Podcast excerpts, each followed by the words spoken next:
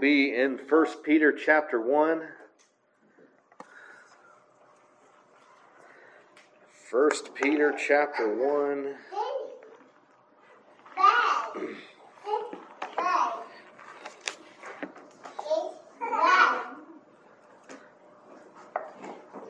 Thankful for the Bible, thankful that it's still true, it's still useful. Now, not every bit of it is easy, but I'm glad that with the easy parts and the hard parts and everything in between, we have two things. We've got the Holy Spirit to help teach us, and then we have access to the Father, or we have access to Jesus Christ, the author and finisher, and I'm glad that through all of that and prayer, we can figure things. Now, we're not going to figure out the entire Bible, and we're not going to, it will take a lifetime of working at it, but I'm glad that there is something here for every day of our life, no matter what scenario, what stage of life you're in, there is something for us.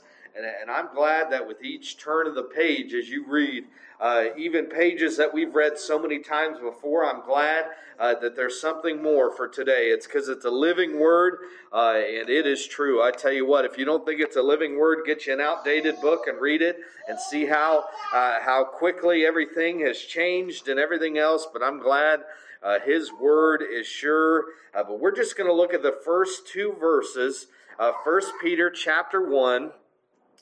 Just the very beginning says, Peter, an apostle of Jesus Christ, to the strangers scattered throughout Pontius, Galatia, Cappadocia, Asia, and Bithynia, elect according to the foreknowledge of God the Father, through sanctification of the Spirit, unto obedience and sprinkling of the blood of Jesus Christ, grace unto you and peace be multiplied. Lord, we thank you so much for your word tonight. Thank you for its truth. Thank you that we can get into it one more time. Lord, I pray that you would help us tonight. Help me to preach.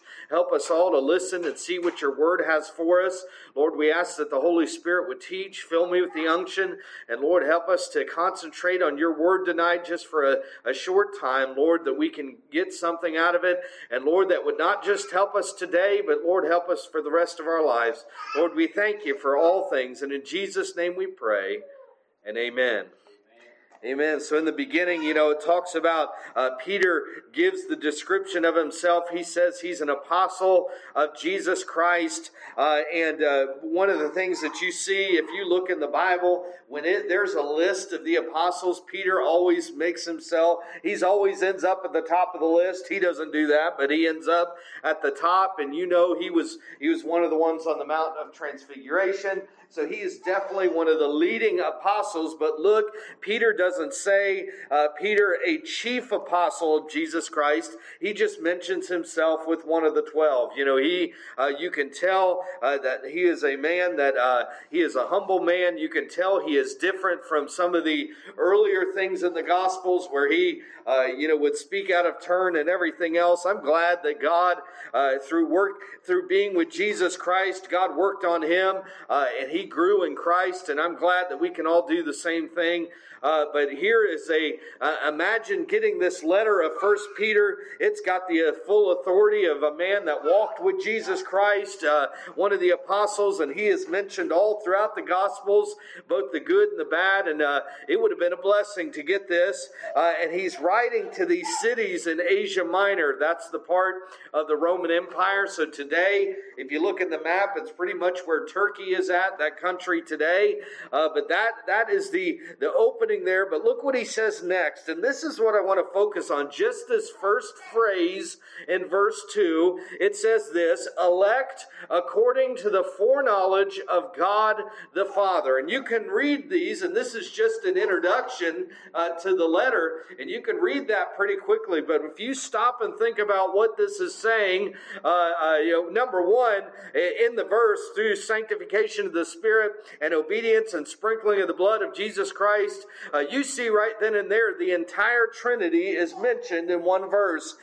Some people say that the Trinity is a made-up concept that we made up, and it's not really in there. That maybe it's one God playing three parts or something like that. But you see right here that there is the God the Father, there's the Holy Spirit, there's Jesus Christ, each doing different roles in the same thing.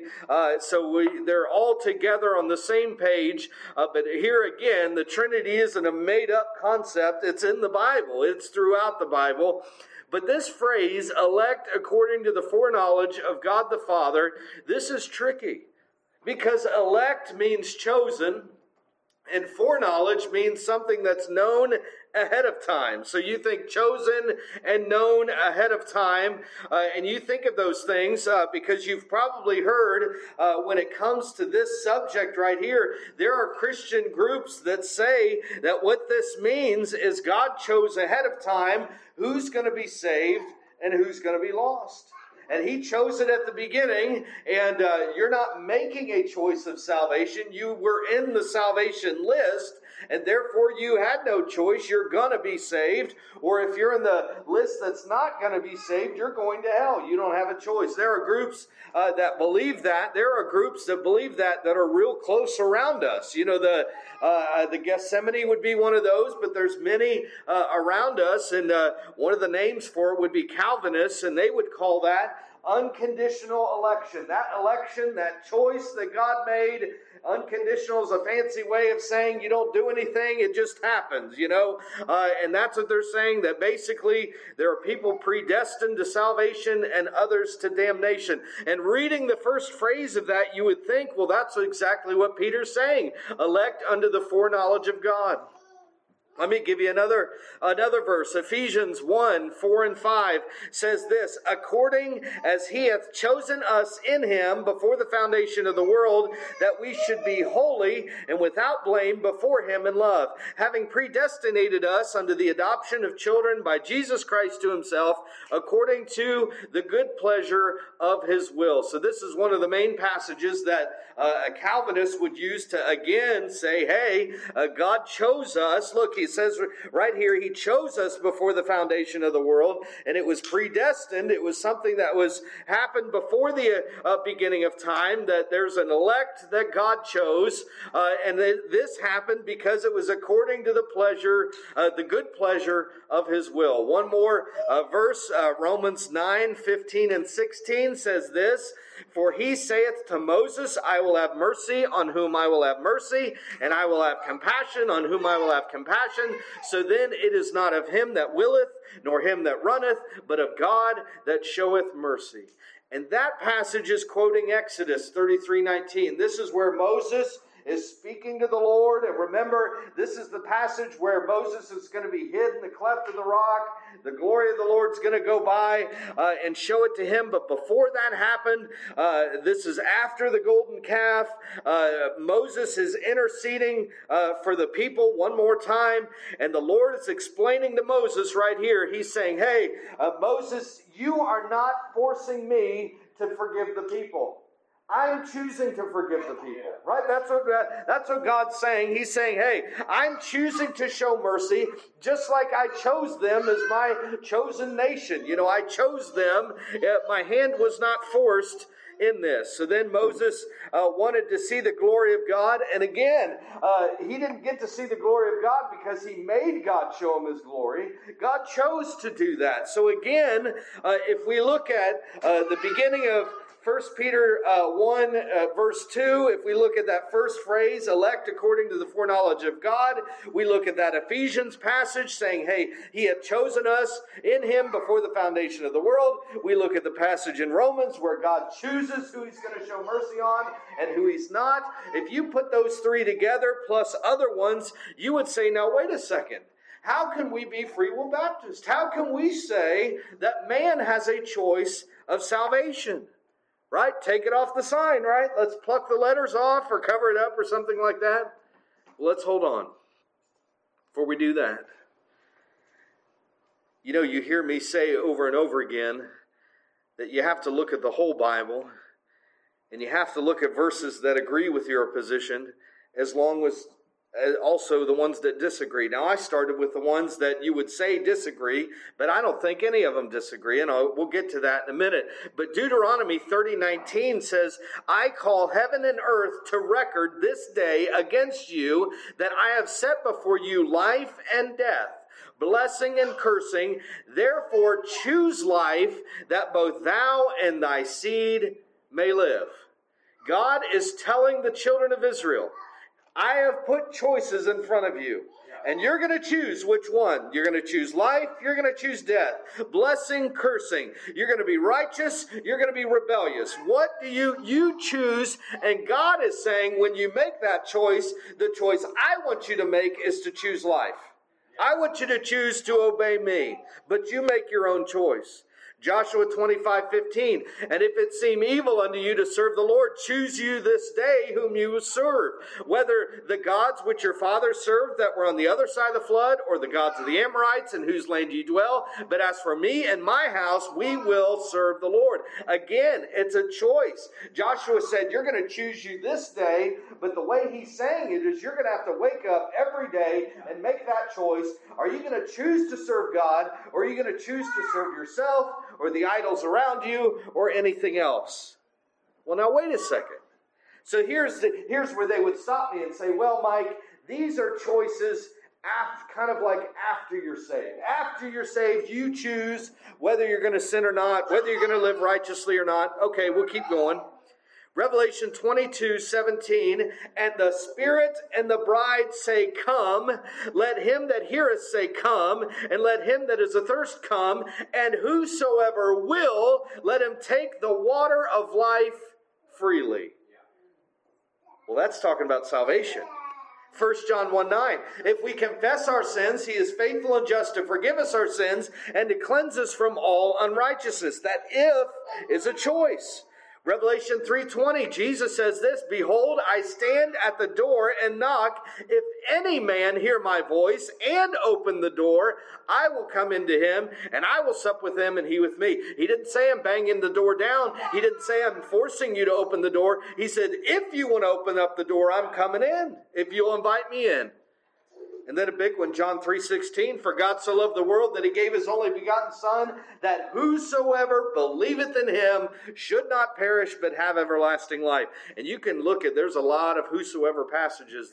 I picked just two of them, but you see over and over again, there are plenty of verses that talk about having a choice in salvation. And that's where the people get.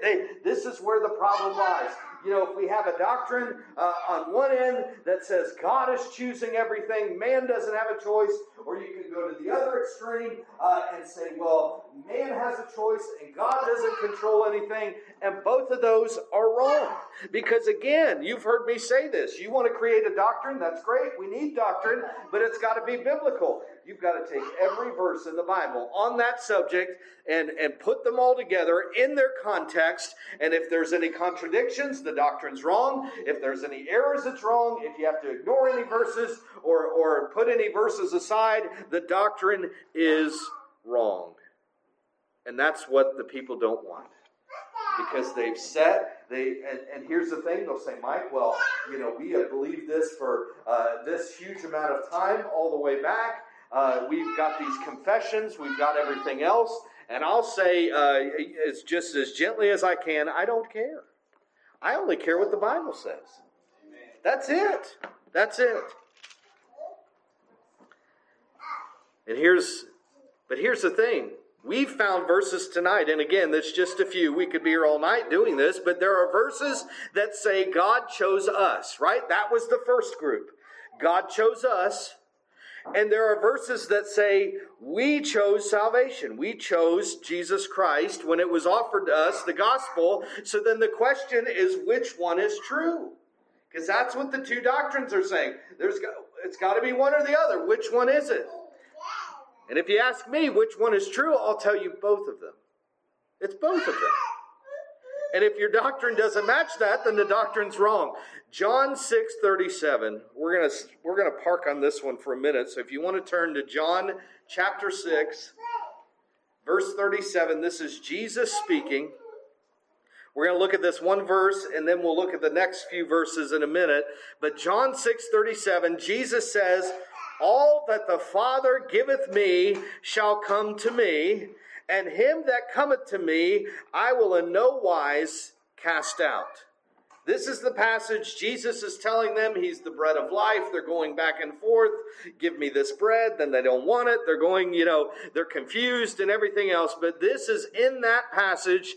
And look what he's saying. The first part of that verse, Jesus says, "All that the Father giveth me shall come to me." What does that sound like?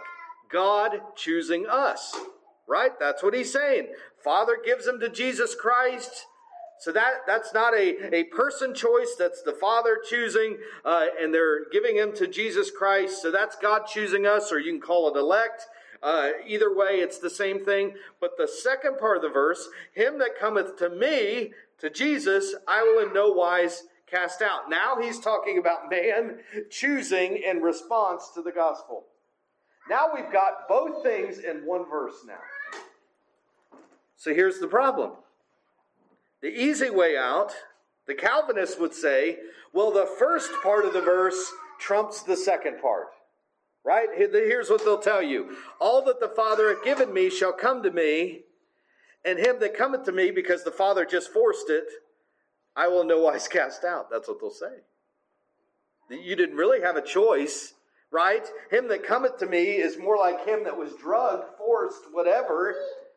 "I'm not going to cast out." But here's the problem. If it's a forced decision, it's not a choice, right? If you're being forced, there's no choice there. And if you read that verse that way, it doesn't match the rest of the Bible. Because God gives man the right and the responsibility to choose, and then he holds men accountable for their choice. That's throughout the Bible. But here's the thing. The real problem that the Calvinists can't accept, that man has a choice, is they're looking at it through a human perspective. And here's their problem. They say if a man really had free will, if you could really make real choices, then God would not know what the future holds. That's what they'll tell you. They'll say because, and here's an example I'll give you. This is as best an example as I can give, and I'm going to use Brooke. This week's the first week of school, right? So teachers are real tired the first week of school. Probably anybody that works at the school, the first week's real tiring. So say one night this week, I decide to go to the Mexican restaurant, La Cabanita there in Mount Gilead, to get dinner. Okay? It's going to happen, I'm sure. So I can tell you right now that that day, Brooke's going to want a number 26, okay? She almost always gets it. Over and over again, chicken, rice, and cheese. It's super good. I get it a lot too, but that's what she's going to want, right? That's foreknowledge, right? I know ahead. Now, the problem Calvinists are saying is, Mike, what happens when that day gets there and she's ordered it 1,000,000 times in a row, and then all of a sudden she says, "I want a taco salad instead." Right? Because she has a real choice, she could change her mind. Well, that's a problem for me predicting the future, but why is that a problem for God? Right. That's why I'm so confused. Yes, it's a problem. I could say she always gets a 26, she's going to pick a 26, she has free will to choose whatever she wants, and if she picks something different, I'm wrong. I don't know the future. But I'm not God. So I don't get it. Why? God can tell. Yeah. He can see the future because he's outside of time. Yeah. And this is where men get tripped up all the time. We are stuck in time, right? Until we leave this life and we get into eternal life, we're stuck in time. And even then, we can't go back and forward and everything else. We're stuck in time. God is not. Right. He's before time. That's why he can show John and the prophets what the future holds. That's why he can take Moses back in time and show him earlier than Moses was alive. It's easy for God. He can do that. We can't. I think some people just don't really understand who God really is, because our minds don't. the logic part of our minds, it just doesn't make sense. How could she really? Because here's where we'll flip it around. I can say that Brooke's going to choose number 26 because I know she will. So then when it gets to that point, they're saying, well, she can't have a real choice. Yes, she can. Just knows what she's going to pick. And that's God. And I know he used a silly example, but that's it. The future can be certain to God without us a choice being forced on us. But he's outside of time. God knows what we're going to do. And God, here's the thing. Jesus Christ died for the sins of the world.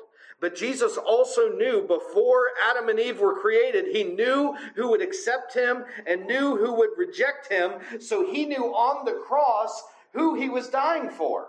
He was offering it to everybody. Father, forgive them, for they know not what they do. But he knew who would take up the offer. He even knew it when he was walking the streets. He even knew it before he came to be born of a virgin. He even knew it from the beginning. That's why he can say, I died for the church, I died for these people, I died for the elect, and I died for everybody. Because he knows.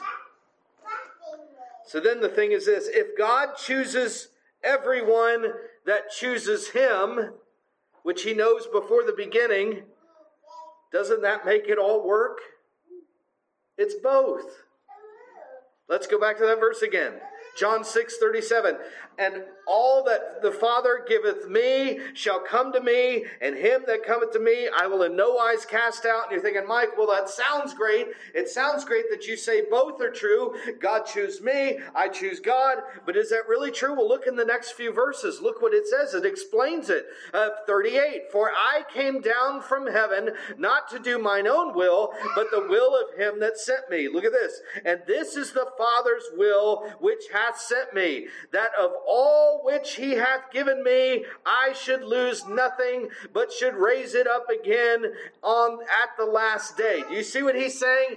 Everyone that the Father chose, he's given to me. I'm not losing any of them, but I'm raising them all from the dead. That's what he's saying. I'm raising them up again at the last day. So that's the Father choosing. Look at verse 40. And this is the will of him that sent me. Sounds a lot like the verse before it. That every one which seeth the Son and believeth on him may have everlasting life, and I will raise him up at the last day. Right there, Jesus explains verse 37. He's saying, hey, everyone that the Father chose, I'm not losing any of them. They're not slipping out of my hand or anything like that. But I will raise them up on the last day. And everyone that believes on me, I'm raising up on the last day too. Why? Because it's the same group. It's the same group. He's saying everyone the Father's chosen is the same group that everyone that chose the Son. They're the same group. And you're saying, well, now, wait a second, Mike, that's impossible. It can't work that way, because if the Father chose them, then they wouldn't have a choice. And I'm here to tell you, it's the same thing as the La Cabanita order. It's the same. God knew from the beginning. He knew who would accept Jesus Christ. He chose them. They chose him. It's done. Who's Jesus going to raise up on the last day? Those that were given to him by God the Father, and those that chose to believe on Jesus. And it's just so simply this. God chose us, and we chose God. That's it. Now go back to Peter. Elect, the chosen ones, according to the foreknowledge of God the Father. That's us. That's us. Chosen by God. He's only given you the one half of it right here. We're chosen by God. God knew it ahead of time. Through the sanctification of the Spirit, and obedience and sprinkling of the blood of Jesus Christ, grace unto you, and peace be multiplied. That's why we're not Calvinists, because only half of the verses are correct. And that's why we're not going to abandon the sovereignty of God like some do. That's the other extreme, and say, well, God just doesn't know the future, or God has no control. That's not true either. God is in control. God knows the future, and he has given man the ability to choose, and we are going to be held accountable for the choices that we make. The biggest choice is, what will you do with Jesus Christ? Men will be held accountable for that. It's not forced. It's not something that you're strong-armed, because then it's not a choice. And with no choice, there's no accountability. But I'm glad that even in things that are tricky in God's Word, all you have to do is go to God.